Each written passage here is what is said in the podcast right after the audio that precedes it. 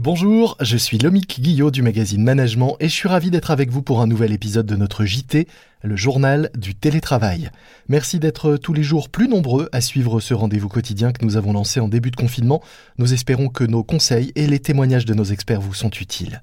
Nos entretiens étant réalisés via Skype, la qualité du son est parfois altérée du fait de l'instabilité de la liaison. Mais après un mois de confinement, vous devez être habitué à ce style de son. C'est le journal du télétravail.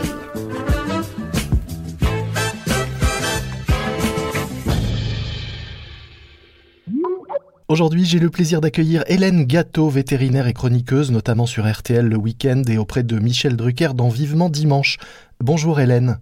Bonjour Mickey. Alors, ça peut sembler étrange à première vue d'accueillir une vétérinaire pour parler télétravail, mais il se trouve que de nombreux salariés se retrouvent euh, en ce moment à télétravailler avec des animaux à la maison et que ça peut poser des questions en termes d'organisation, mais aussi quand on anticipe le retour à la normale après le déconfinement, dont on va parler. Mais juste avant, euh, j'aimerais avoir euh, votre réaction à un sondage réalisé par Assess First, dont nous recevions le patron la semaine dernière.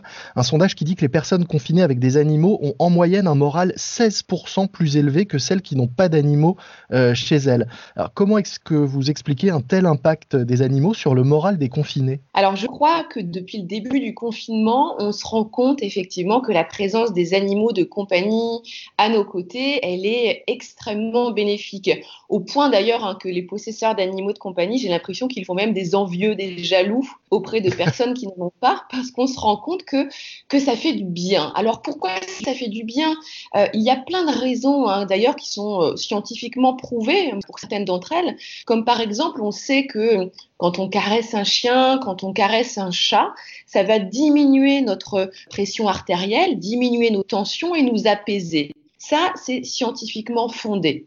On sait aussi que quand on euh, euh, a des échanges visuels, des échanges de regards avec son chien, ça va entraîner dans notre organisme une sécrétion d'ocytocine. Et l'ocytocine, c'est une hormone du bonheur en fait. Hein. C'est l'hormone de l'amour euh, que l'on sécrète aussi quand on est maman et quand on est en contact avec son bébé. Et donc, on a le même mécanisme en fait quand on regarde son chien dans les yeux. Donc, on se rend compte que d'un point de vue la présence des animaux nous fait du bien. Et puis ensuite, il y a le moral aussi. Ça, c'est sûr que nos animaux, ils sont, ils sont insouciants, ils ne sont pas conscients de tout ce qui se passe autour de nous.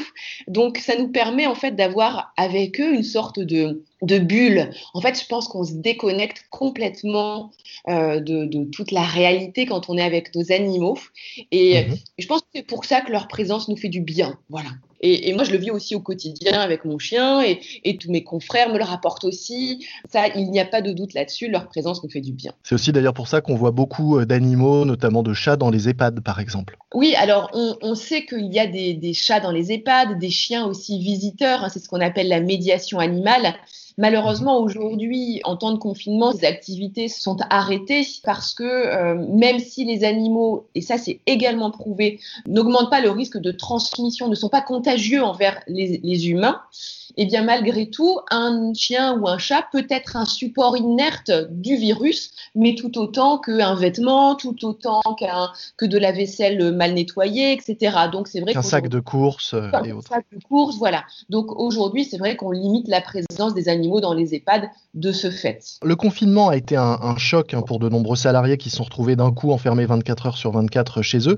Mais est-ce que c'est aussi un choc pour leurs animaux qui d'un coup se retrouvent en permanence avec leur maître euh? Alors un choc je ne sais pas maintenant, une rupture dans les habitudes, ça c'est sûr. En fait, d'un seul coup, les chiens et les chats se sont retrouvés avec leur propriétaire en, en week-end, mais un week-end qui ne s'arrête jamais. Alors, les animaux sont capables de faire justement la différence entre les cinq jours de la semaine dans laquelle on travaille et les deux jours de week-end où nous sommes là. Ils arrivent à se mettre dans ce rythme-là, mais aujourd'hui, ces deux jours de week-end donc se prolongent. C'est vrai que ça les perturbe, nos animaux. Maintenant, on va avoir des réactions assez variées. Chez le chien, le chien est un animal social par excellence, donc la présence de son maître au quotidien, elle est plutôt vécue comme quelque chose de, bah, de bénéfique. C'est une chance pour lui d'un seul coup de pouvoir avoir cette relation euh, interspécifique avec son humain qui, qui ne s'arrête pas. On est là 24 heures sur 24, donc pour le chien, c'est formidable. Pour le chat, qui est un animal, comme on le sait, hein, plus territorial, même si le chat reste aussi un animal social, mais moins social que le chien, eh bien pour le chat, c'est vrai qu'on vient quand même perturber euh, largement ses habitudes. Le premier jour, il s'est dit, bah tiens, c'est chouette, mon maître est là. Deuxième jour, tiens, il est encore là. Et troisième jour, c'est, mais pourquoi est-il toujours là? Et quatrième jour, là, il commence à en avoir vraiment ras-le-bol, quoi. Donc euh, voilà, ça peut engendrer effectivement des modifications dans, dans leur rythme quotidien et puis dans, leur, dans leurs habitudes, c'est certain. Et alors si ça l'a perturbé en entrée de confinement, alors qu'on commence à évoquer la sortie du confinement, comment est-ce qu'on peut euh, gérer ça? Est-ce que c'est plus compliqué qu'un retour de vacances finalement? Ou est-ce qu'il va falloir faire des choses euh, spécifiques, notamment pour, euh, pour les chiens, pour les aider à se séparer de cette meute qui aura été à domicile avec eux pendant plusieurs semaines? Oui, et alors surtout qu'avec notre présence à la maison pendant plusieurs semaines, on se rend compte aussi qu'on a peut-être tendance en ce moment à lâcher un petit peu du lest avec son animal de compagnie. Bon, on se dit, ah, c'est un moment, c'est une parenthèse, on n'est pas forcément super bien, donc on va avoir tendance à, à, se, ouais, à se rapprocher encore plus de son animal, à lui manifester encore plus d'affection, à jouer beaucoup plus souvent avec lui, à faire plus de promenades qu'à l'accoutumée, bah, peut-être à lui donner aussi des petites friandises ou des petits restes de table un petit peu plus fréquemment. Je pense que malheureusement, il y a beaucoup de mauvaises habitudes qui se sont installées en ce moment. Mhm. La bonne nouvelle, c'est qu'il nous reste quelques semaines, quelques jours avant la fin du confinement. Donc, j'ai envie de dire, c'est aujourd'hui qu'il faut inverser la tendance parce qu'effectivement, il ne va pas falloir que le choc soit, se fasse dans le sens inverse à la fin du confinement. C'est-à-dire que notre animal qui a apprécié notre présence, apprécié le petit laisser-aller qu'on a pu aller avoir envers lui pendant plusieurs semaines, et eh bien, du jour au lendemain, se retrouve avec son maître qui part euh, pendant plusieurs heures travailler au boulot et, et sans qu'on l'ait réhabitué. Donc oui, il va falloir réhabituer nos animaux. J'ai envie de dire, reprenons tout de suite les bonnes habitudes. Réintégrons un rythme journalier qui va se calquer un peu sur le rythme qu'on a abandonné quand on est rentré en confinement, mais qu'on va retrouver à la sortie du confinement. Ça, c'est important. Alors concrètement, par exemple, si on peut, si on télétravaille euh, et qu'on a la place, ça veut dire qu'on on va s'isoler le temps qu'on télétravaille, on se met dans une autre pièce et on laisse le chien ou le chat euh, de son côté pour, pour marquer euh, une séparation, même si c'est juste au sein de l'appartement. Exactement. Il y a la séparation physique, il y a aussi l'indifférence, c'est-à-dire si votre animal vient vous rechercher, rechercher des caresses, euh, des regards, même juste le regard, c'est manifester une attention à son chien et à son chat. Donc le regard doit aussi être évité. S'il vient nous amener sa balle, etc., eh bien, on est indifférent à ces demandes de contact. On dit toujours hein, que quand on éduque un chien, ce qui est important, c'est de lui apprendre la frustration. Donc ça, il faut vraiment le réintégrer si jamais vous avez un petit peu euh, lâché du lest de ce côté-là dernièrement. Donc on ne répond pas à ces demandes d'attention. Et ce qui est important aussi, eh bien, c'est de lui demander, par exemple, en revanche, d'apprendre à rester couché dans son panier quand on est en train de télétravailler. Ça demande peut-être une petite gymnastique au début parce que le chien, bah, il va pas forcément comprendre, donc il va revenir. Donc on le remet dans son panier. Et puis euh, surtout, quand il est dans son panier, eh bien, on le laisse là-bas et on ne le sollicite plus et on ne répond plus non plus à ses sollicitations. Bon, je vais me faire taper sur les doigts, mais euh, ça marche aussi pas mal pour les parents qui ont des enfants à la maison et qui télétravaillent, à l'exception notable du panier. Hein. Mais pour le reste, ça peut fonctionner de ne pas répondre à toutes les sollicitations et de bien montrer les différences entre le moment où on télétravaille et celui où on est disponible pour d'autres d'autres activités. Donc pour le chat qui se couche systématiquement sur le clavier de l'ordinateur, euh, qu'est-ce qu'il y a à faire alors? Pourquoi vient-il se coucher systématiquement sur le clavier de l'ordinateur? Parce que ça, c'est valable en temps de confinement, mais pas seulement. Euh, il y a deux raisons là. La première raison, c'est que les chats aiment les endroits qui sont chauds et eh ben, il se trouve que le clavier de l'ordinateur, généralement, eh ben, il est un petit peu plus chaud ici que le bureau, que le, la surface du bureau, parce qu'on a notre machine qui tourne à plein régime. Donc ça, c'est une des premières raisons. Une des deuxièmes raisons aussi, c'est que votre chat, qu'est-ce qu'il a remarqué? Il a remarqué que quand vous étiez en, en train de travailler à votre ordinateur avec le clavier, vous aviez votre regard qui était porté sur l'écran de l'ordinateur et vous n'en descotchiez pas. Donc il s'est dit, mhm. bah, dans ces cas-là, il regarde que l'ordinateur, il ne me regarde plus moi. Donc qu'est-ce que je vais faire, moi, en tant que chat? Eh bien, je vais me mettre devant son écran d'ordinateur, devant ce qu'il est en train de regarder en permanence, de façon à ce qu'il se réintéresse de nouveau à moi. Donc clairement, quand votre chat vient se mettre sur votre clavier d'ordinateur, c'est qu'il veut que vous vous intéressiez à lui.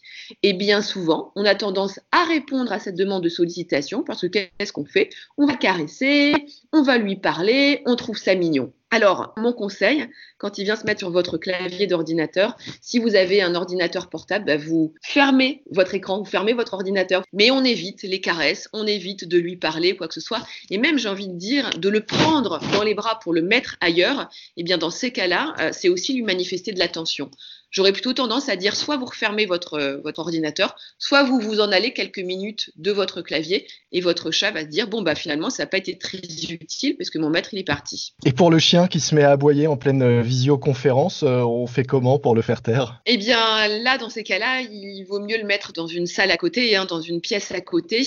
Il nous demande de l'attention quand il se met à aboyer. Mhm. Quand on est en visioconférence, c'est un peu trop tard. Ce qui est important, c'est d'avoir appris auparavant à son chien eh bien, à rester couché dans son panier au calme et puis à n'en sortir que quand on l'appelle. Sachez aussi que vous pouvez occuper votre animal différemment qu'en allant euh, vous promener en extérieur. On peut occuper son animal en lui laissant des objets à mâcher parce que toutes les activités masticatoires sont extrêmement énergivores et elles stimulent mentalement vraiment beaucoup l'animal. Donc n'hésitez pas à lui donner euh, parfois un, morceau de fémur de bœuf que votre boucher vous aura donné quand vous faites vos courses, ou acheter des boîtes serre, ça on le voit beaucoup aussi aujourd'hui dans les animaleries, des boîtes serre, ça c'est très bien pour la mastication des chiens. Ça, ça leur permet en fait de s'occuper, ils n'ont pas besoin de vous, et puis ils vous laissent tranquille pendant ce moment-là. Ça évitera qu'ils s'attaquent au câble de l'ordinateur. En plus, voilà. Parfait, bah, merci beaucoup Hélène pour tous ces conseils. Donc on voit que pour certains, il va y avoir un peu de bonnes habitudes à reprendre rapidement avant de pouvoir quitter le rythme du télétravail et, et la maison. Exactement, anticiper parce que c'est vrai que sinon on peut s'attendre quand même à des problèmes de comportement avec, euh, avec nos chiens essentiellement. S'ils se sont trop attachés à vous, s'ils se sont trop habitués à votre présence 24-24, on risque d'avoir des problèmes de comportement à la suite, c'est-à-dire de la destruction, des aboiements en votre absence, voire de la malpropreté. Et finalement, ça, ça souligne quoi? Ça souligne un mal-être chez l'animal. On n'a pas envie que notre animal soit malheureux, ne soit pas bien dans ses baskets, donc il vaut mieux anticiper et il se fera très bien à la reprise dans ces cas-là de votre rythme de travail habituel. On le disait, les animaux ont contribuer de façon significative euh, au moral et au bien-être euh, des salariés qui ont euh, télétravaillé avec un animal à domicile. Donc pensez-vous au bien-être de votre animal dès maintenant et anticipez la reprise. Merci beaucoup Hélène. On mettra en note de cet épisode les liens vers les deux ouvrages que vous avez publiés dernièrement. Un pour les propriétaires de, chiens et un pour les propriétaires de chats. Oui, retrouver aussi sur Instagram. Je tiens à le dire, voilà, Hélène Gâteau Off. Je fais souvent des petites, voilà, des petites vidéos, des petits tutos, des, des petites humeurs pour les propriétaires de chiens de Eh ben, on met le lien également. Merci beaucoup. Merci, au revoir. C'est la fin de notre JT, le journal du télétravail. Un morceau à ajouter à votre playlist de confinement, Chien et chat, une chanson qui figure dans la comédie musicale Le Soldat Rose, écrite par M. Mathieu Chédid et chantée par le duo Shirley et Dino. Et puis un podcast que je vous recommande, Wild, un podcast animalier qui part à la rencontre des animaux sauvages en son et qui, le temps du confinement, s'est transformé en podcast L'école à la maison. Bref, deux en un avec Ambre Godet, journaliste et animatrice de talent, qui vous propose donc ce rendez-vous autour des animaux, du confinement et des enfants. Wild à écouter sur toutes les plateformes. Vous retrouvez notre JT sur toutes les plateformes également. N'oubliez pas de vous abonner pour ne manquer aucun nouvel épisode. Moi je vous dis à demain, soyez prudents, respectez les consignes et les gestes barrières, restez chez vous, portez-vous bien et bon télétravail à tous. C'est le journal du télétravail.